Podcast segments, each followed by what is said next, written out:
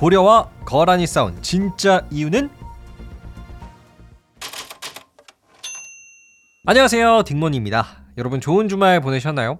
저는 어제 파주에 있는 임진곽 평화놀이 공원에 한번 다녀와 봤는데요. 아주 예쁘더라고요. 어, 바람개비도 많고 굉장히 좋았습니다. 여러분도 따뜻하게 입고 한번 가보시는 걸 추천드릴게요. 자, 오늘 제가 준비한 이야기는요. 고려와 거란의 전쟁 이야기입니다. 아니, 왜 갑자기 고려와 거란의 전쟁 이야기냐? 마실 수도 있는데 사실 이유가 다 있습니다. 제가 사실 사극을 꽤 좋아해요. 뭐 주몽, 장보고, 태조 왕건 뭐 이런 거 다 봤습니다. 근데 이번에 KBS에서 고려 거란 전쟁이라는 사극이 새롭게 나오더라고요. 정말 오랜만에 또 관심이 가는 대작인데 제작비만 한 250억 원 들였대요. 이 정도면은 한 넷플릭스 오징어 게임 수준이라고 하는데 솔직히 기대가 큽니다.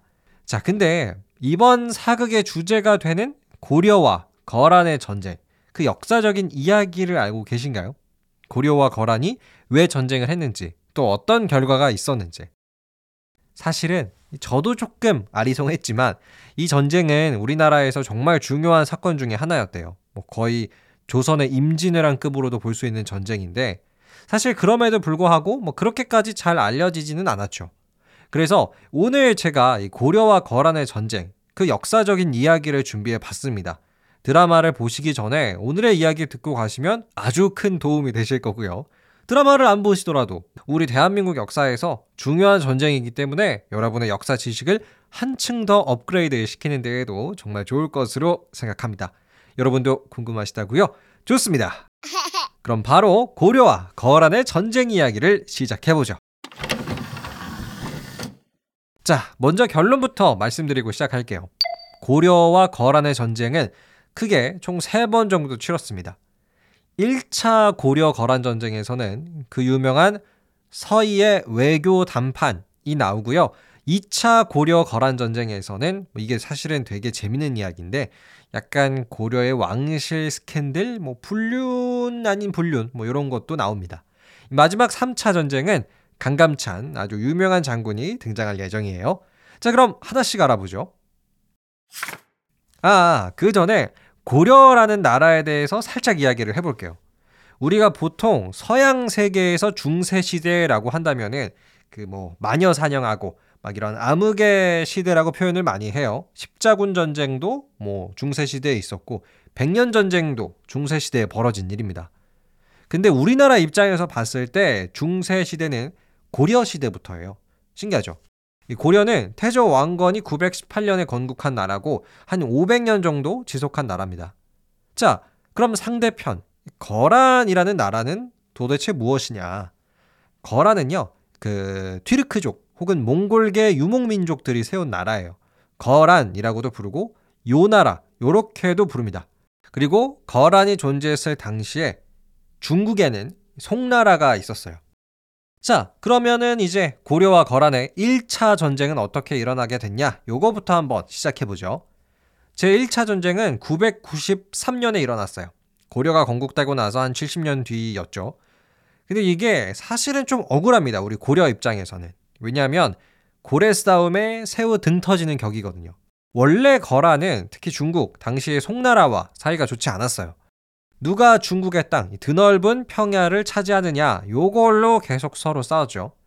근데 우리 고려의 외교 관계를 보면은 송나라와는 사이가 되게 좋고 거란과는 사이가 좀 나빴어요. 그래서 거란의 입장에서 봤을 때 우리 고려가 조금 위협적인 존재로 보일 수밖에 없습니다.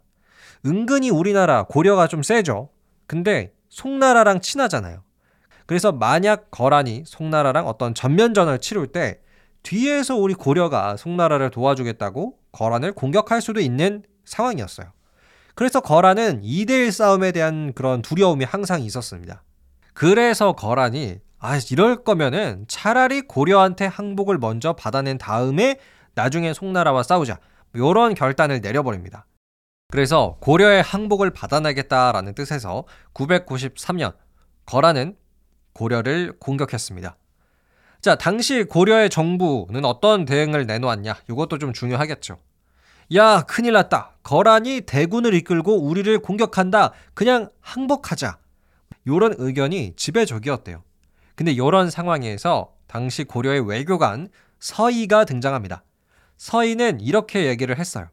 만약 우리가 여기서 싸워보지도 않고 거란에게 그냥 항복한다면 역사는 우리를 비겁한 사람으로 기록할 것입니다. 라고 이야기를 하는 거예요.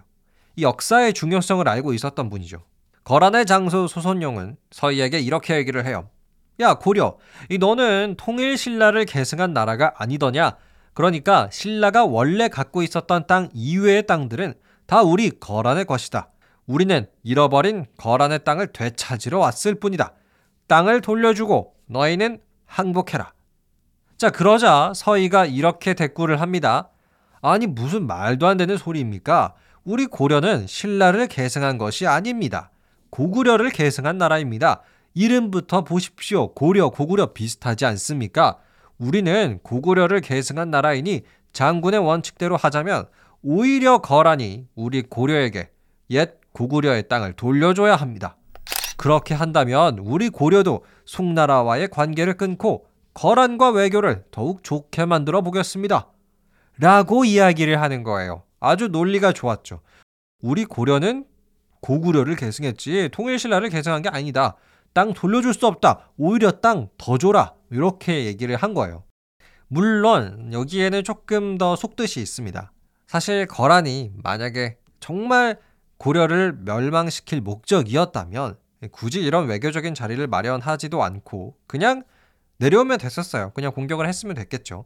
그런데 이렇게 뜸을 한번 들인 이유는 외교관을 한번 만나본 이유라고 한다면 당시 거란의 진짜 목적은 고려를 항복시키는 게 아니라 송나라와 싸우는 거였기 때문이에요.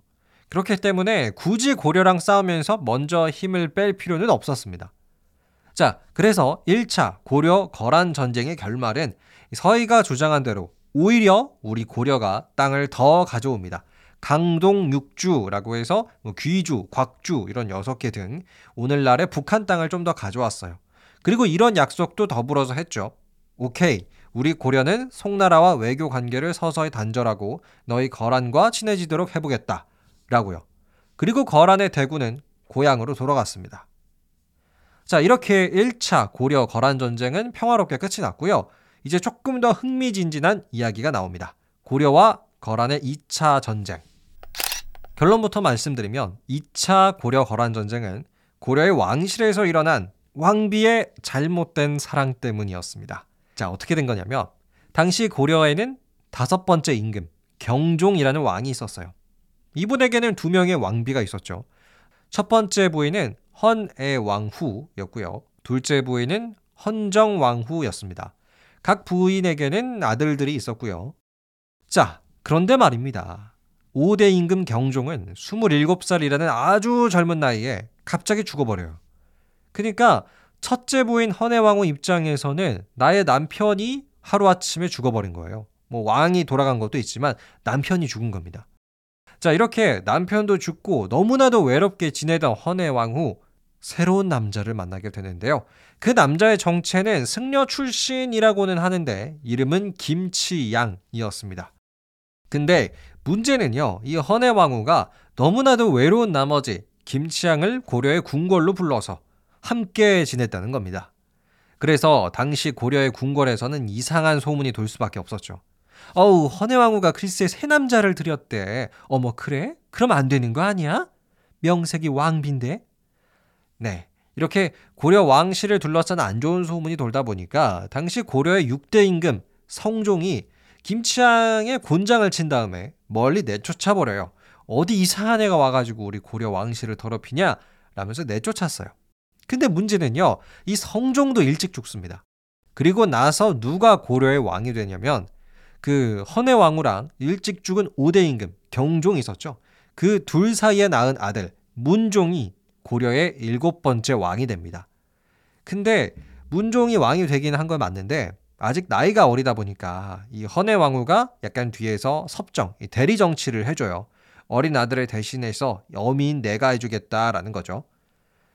근데 이렇게 되다 보니까 헌혜왕후가 사실상 고려의 최고 권력을 주게 됩니다. 그래서 이분이 제일 먼저 뭘 하냐면 그 쫓겨난 김치양 있죠. 새 남자. 이 새 남자를 다시 궁궐로 불러들여요. 아들이 어린 왕이니까 엄마 입장에서는 뭐든 다 할 수 있고 눈치 볼 사람도 없었겠죠. 그래서 김치양이 고려 궁궐로 들어오고 약간 높은 관직까지 하게 돼요. 근데 여기서 더 큰 문제가 생겨버립니다. 이 김치양과 헌해왕후가 새로운 아들을 한 명 낳았다는 거예요. 근데 그러면서부터 이 헌해왕후한테 좀 욕심이 생깁니다. 아, 지금 내 아들 문종에 이어서 이 사생아 김치향이랑 낳은 아이도 차기 고려의 왕으로 만들어 보고 싶다. 자, 이렇게 하려면 어떻게 해야 되냐면요. 경종의 두 번째 와이프 있었죠, 아까.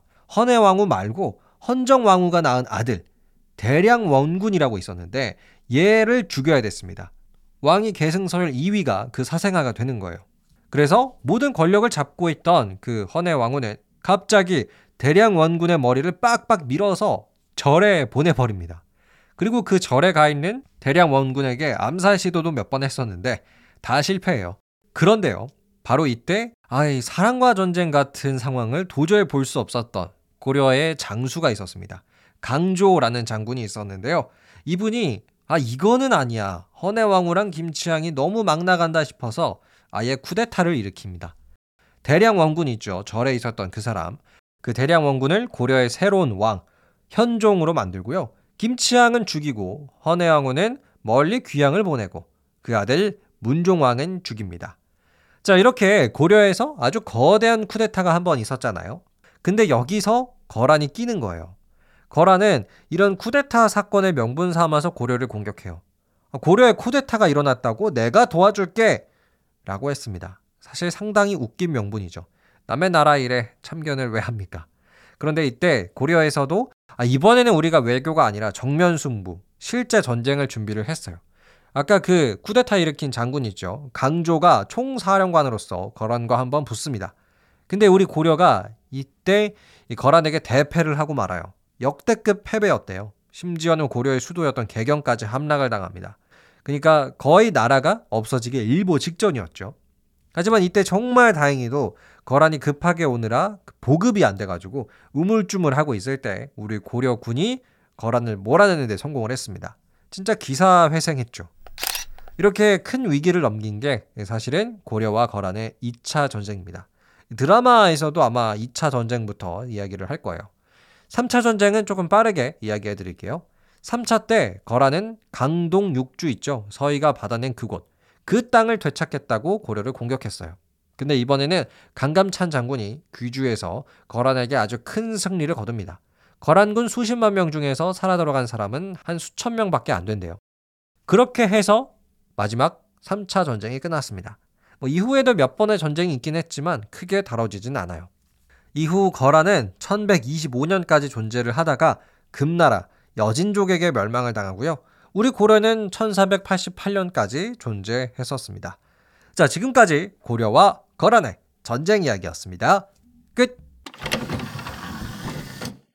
네, 오늘은 여러분과 함께 고려와 거란이 싸운 이유, 그리고 결과까지 알아봤는데요.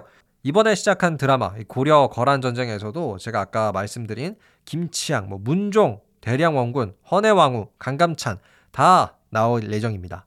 그래서 여러분이 사극을 보실 때 조금 더 재밌게 보시지 않을까라는 생각도 드네요. 아, 그리고 여러분 많은 댓글 남겨주셔서 감사드리고요. 여러분이 궁금하시다고 남겨주신 내용들은 제가 한 번에 엮어서 들려드리도록 할게요. 여러분 항상 청취해주셔서 감사합니다. 저는 더 재미난 이야기로 여러분과 함께 할게요. 댓글 남겨주시고요. 재미있으셨다면 팔로우와 하트도 꼭 눌러주시길 바랍니다. 감사합니다. 안녕히 계세요.